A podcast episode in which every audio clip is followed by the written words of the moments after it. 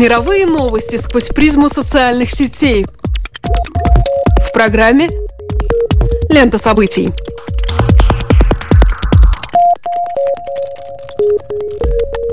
Добрый день, дорогие друзья. Вы слушаете Латвийское радио 4, и меня зовут Алексей Гусев. А меня Роман Шмелев, и в эфире еженедельный дайджест онлайн-новостей «Лента событий». Здесь мы бросаем наш субъективный взгляд на то, что происходит и обсуждается в интернете. Facebook, Twitter – все самое интересное и актуальное в течение следующих 15 минут. Ведущий хэштег в американском сегменте Твиттера – это GOP Debate.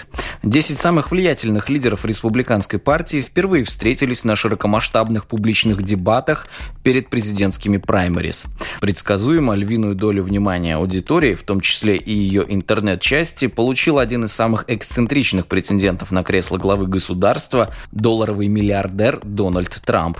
Его риторика осталась такой же нерушимой и основательной, как и стена, которую он пообещал построить на американо-мексиканской границе. Модераторы дебатов, кстати, не собирались щадить кандидата и напомнили о том, как в своей скандальной речи он фактически назвал всех мигрантов насильниками. Трамп парировал тем, что у него слишком мало времени на то, чтобы быть полностью политически корректным. Как по итогам написал один из пользователей, цитирую, «Дональд Трамп настолько ужасен, что он начинает мне нравиться». Конец цитаты. Твиттер Великобритании плотно увлечен футболом. Манчестер Юнайтед узнал своего соперника в финальном квалификационном раунде перед попаданием в основной турнир Лиги чемпионов. Им, к радости многих поклонников, оказался скромный Брюги. Придется ли подопечным Луи Вангаля залечь на дно в бельгийском городе, станет понятно уже 25 августа августа, когда состоится вторая игра противостояния. В российском же сегменте вовсю гремят известия с полей уничтожения санкционных продуктов. Как сообщает один из микроблогеров, который стал свидетелем расправы над тоннами сыра в Оренбурге, цитирую, «на трактористов было больно смотреть». Впрочем, таким образом, в своем коротком обзоре я уже коснулся главной темы нашего выпуска, к которой мы перейдем прямо сейчас. Хэштег недели. Хэштегом «Не дави еду» в сарафанном радио сопровождается предложение подписать петицию, обращенную к президенту Российской Федерации Владимиру Путину об отмене указа, предписывающего уничтожение продовольствия из Европы, попадающего под санкции. Идея подвергнуть истреблению еду была высказана главой Министерства сельского хозяйства Александром Ткачевым на встрече с президентом 29 июля. До этого времени грузы с продуктами, на которые распространяется эмбарго, разворачивались и отправлялись обратно. Путин идею об уничтожении поддержал и подписал соответствующий указ, который вступил в силу 6 августа. По сообщениям Россельхознадзора, служба, именованной наподобие былинного «Витязя», крещенного по нелепой случайности в пионеры, в первый день вступления в силу указа было утилизировано 290 тонн продовольствия, а общее количество выявленной и подлежащей уничтожению продукции составило 400 тонн. Прозвучали и альтернативные предложения о том, как следовало бы поступить с изъятой едой. Например, передать ее в социальное учреждение или отправить на Донбасс в качестве гуманитарной помощи. В свою очередь, инициаторы сбора подписей под петицией на сайте Change.org предлагают передать конфискат нуждающимся категориям населения. К таковым они относят ветеранов, пенсионеров, инвалидов, членов многодетных семей. В тексте петиции говорится, что это действие поможет этим категориям населения компенсировать то, что они потеряли в результате санкций. Конец цитаты. Планируется собрать полмиллиона подписей, и на момент подготовки программы их было собрано более 300 тысяч. Несмотря на это, официальные лица, среди которых, например, пресс-секретарь Путина Дмитрий Песков, призывают не утрировать вопрос. Обладатель часов за 37 миллионов рублей, отвечая на вопрос журналиста телеканала «Дождь» об этичности уничтожения еды, напомнил, что, цитирую, «речь идет о чистой контрабанде. Никто не возьмет на себя ответственность и не гарантирует, что эта продукция не является опасной для здоровья человека». Конец цитаты. Песков, правда, признал, что визуально это выглядит, наверное, не очень приятно. С Песковым нельзя не согласиться. С тем, как происходила расправа над незаконным продовольствием, можно ознакомиться, например, на портале «Медуза», благодаря фотоотчету, отображающему противоборство 45-тонного катка и 9 тонн сыра, которое состоялось на полигоне бытовых отходов в Белгородской области. При внимательном просмотре фотографий становятся видны едва различимые уцелевшие желтые головки импортного сыра, которым по злой иронии удалось сохранить существование, будучи погребенными под грудой растерзанных останков себе подобных. Еще одно свидетельство ужасной расправы было представлено блогером Рустемом Адагамовым со ссылкой на YouTube профиль СМИ России. На 30-секундном ролике видно, как в считанные мгновения под беспощадными гусеницами трактора исчезают более полутонны беспомощных польских яблок. В Смоленске на этой неделе были спрессованы 73 тонны персиков и нектаринов, а в Самаре соответствующие органы избавились путем сожжения от 114 тонн санкционной свиньи свинины. Тем не менее, появляются сообщения о том, что некоторые отчаянные, рискуя собственной свободой, укрывают незаконную пищу или пытаются ее спасти. В деревне Долосцы Себежского района Псковской области произошел следующий инцидент. Некий бесстрашный водитель, перевозивший полторы тонны томатов через белорусско-российскую границу, угнал фуру обратно в Белоруссию, узнав о возможной ликвидации груза. За последние несколько дней в обиходном словаре появилось новое словечко – инсинератор. Испепелитель крематорий для ликвидации продуктов питания. Журналистка Наталья Геворкян свою колонку на сайте Радио Свобода даже озаглавила как «Великий инсинератор», намекая на Путина и вызывая в памяти притчу о великом инквизиторе Достоевского. Уровень абсурда вокруг этой истории прямо пропорционален сложной интертекстуальности повествования. О символическом значении и ритуальности казни продовольствия написано Александром Тимофеевским и опубликовано на «Медузе». Основной тезис его текста – эффект всех этих мероприятий заключается в необходимости продемонстрировать независимость и самодостаточность государства от прочего мира. Как жители осажденного средневекового замка посредством уничтожения еды демонстрировали изобилие своим врагам с целью убедить их в своей стойкости. Однако в данном случае адресатом сообщения, по мнению автора, является не внешний наблюдатель, а сам российский народ. Кроме того, будто бы уничтожается идеологически чуждая пища, вроде экзотического хамона и бусурманского сыра дорблю, которым и так нечего было делать на столе обычного россиянина. Можно, однако, не заниматься демофилогизацией, не рассуждая об оскорбленной генетической памяти и попрании светлого образа 125 блокадных грамм, обратиться к сухой аргументации, основанной на вынужденной необходимости публичной ликвидации в целях показательной борьбы с контрабандой. Или даже вспомнить о бытовой утилизации непроданной еды в ресторанах и магазинах. Весь этот подбор доводов, ко всему прочему, может быть приправлен пафосом государственного самоутверждения. Мол, Америка сделала свои первые шаги к обретению статуса сверхдержавы как раз в похожей истории, затопив весь Бостонский залив английским чаем. Подробнее с развитием этой мысли наши слушатели могут ознакомиться в интернет-издании дни.ру в статье за авторством Юрия Якоря. Но, как мне кажется, все это не приведет к желаемым результатам в попытке разобраться в подобной иезуитской логике. Да и не стоит такой задачи, потому что нет и программы действий, которая бы оформила такое содержание в деятельность. Вся история западной философии, начиная с древних греков предлагает при описании мира учитывать категории, понятийные слои, позволяющие определить существенные отношения действительности. В современном русском узусе мы видим попытку решительно отбросить, а иногда даже сломать какие-либо мыслительные категории. Как поверхность торосов, налезающих друг на друга льдин, не позволяет опуститься в глубину, так и мы находимся в плавании между языковыми стилями, маскирующими мышление.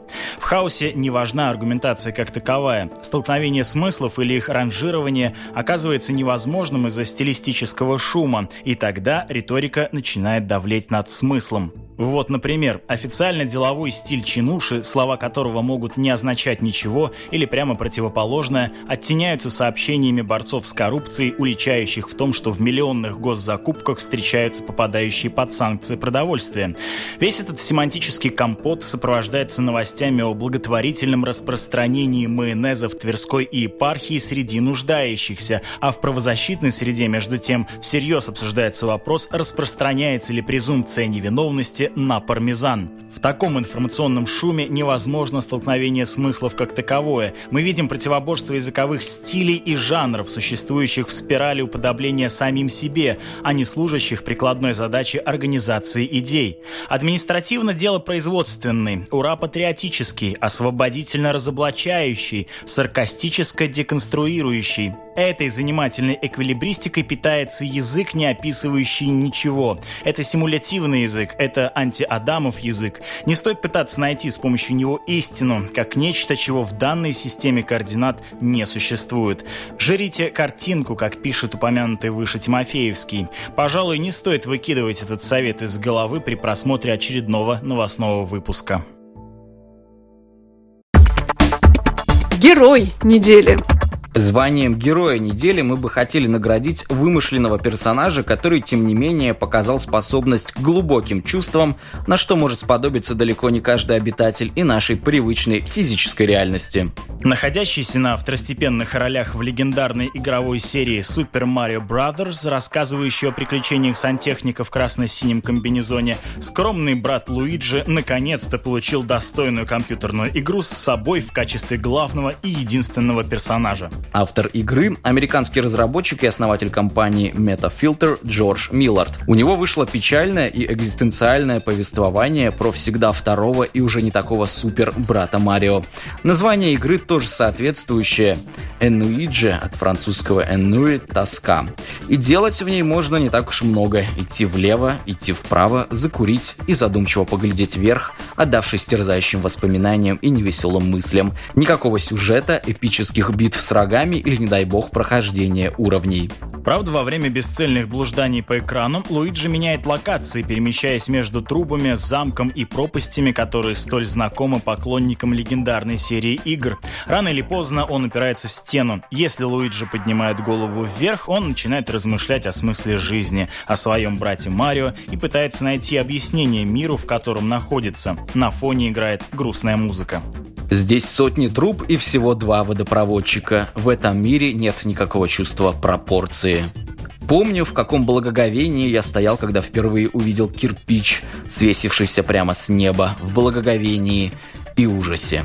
Марио. Иногда я едва могу вспомнить его имя, иногда не могу вспомнить даже свое. Нужно бросать курить.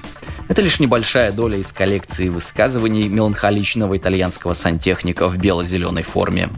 Миллард говорит, что вынашивал идею создания игры в течение нескольких лет. Он упоминает, что его всегда напрягало отсутствие связанного повествования во вселенной братьев Супер Марио. Миллард тоже задавался вопросами, такими как «Что это за странные люди? Какие мотивы заставляют их двигаться вперед? На каком основании они сеют хаос в мирах, которые посещают? Что они думают о последствиях своих действий?» Его концептуальная игра размышления является попыткой дать ответы на эти вопросы.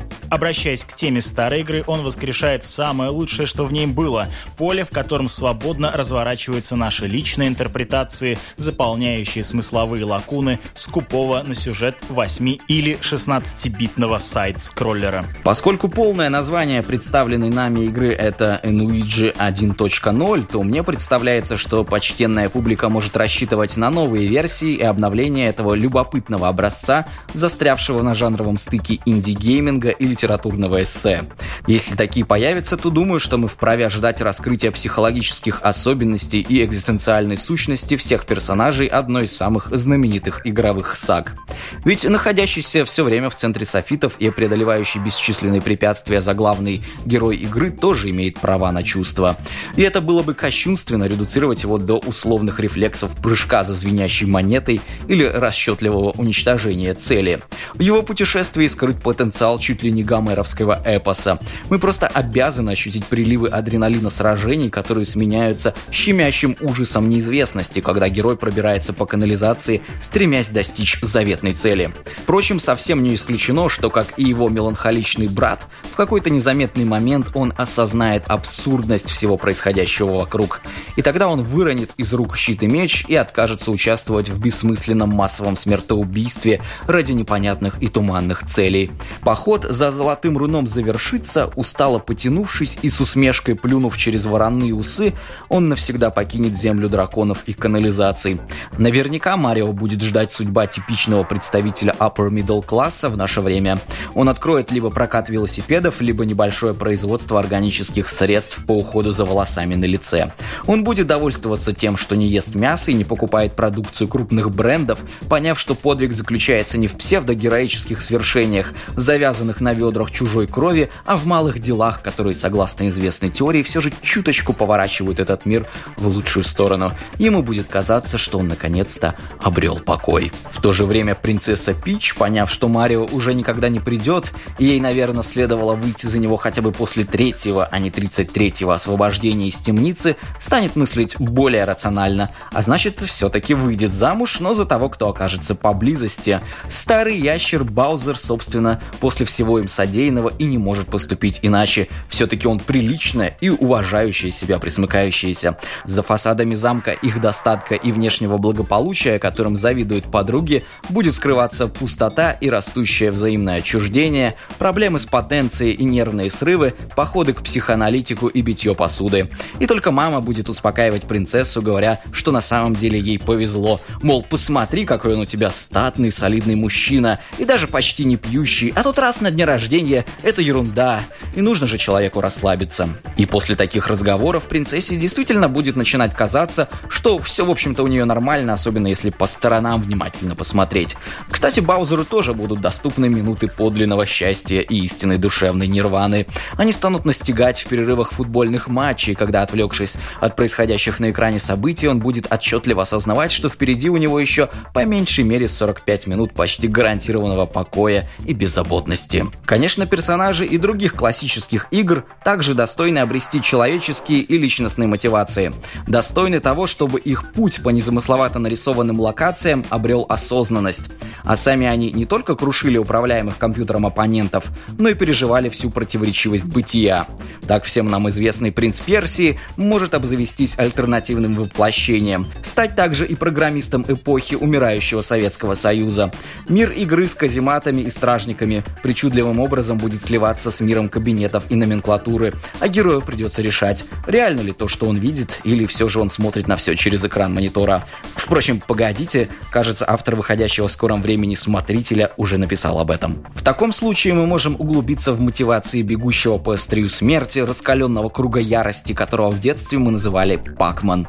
Его исход предрешен, и рано или поздно, но на одном из уровней его поймают безумные призраки прошлого, преследующие героя по четко расчерченным лабиринтам. Это все очень напоминает попытку бегства из ада, с тем уточнением, что несчастная душа, которая пытается вырваться из этого места, избежав всех опасностей и ощутив вкус свободы, оказывается лишь в следующем круге, еще более изощренным и выматывающим. Здесь перед нами предстает настоящая дантовская архитектоника во всем ее мрачном величии. Впрочем, не исключаю, что ад на себе испытали и зрители фильма «Пиксели», где также фигурирует упомянутый нами персонаж.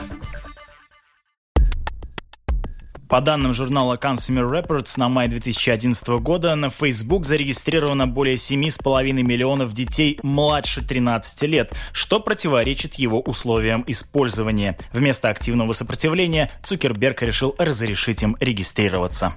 Подписывайтесь на сообщество программы «Лента событий» в Фейсбуке, а также слушайте нас на сайте lr4.lv. Ну и кроме того, следите за нами в подкастах Apple.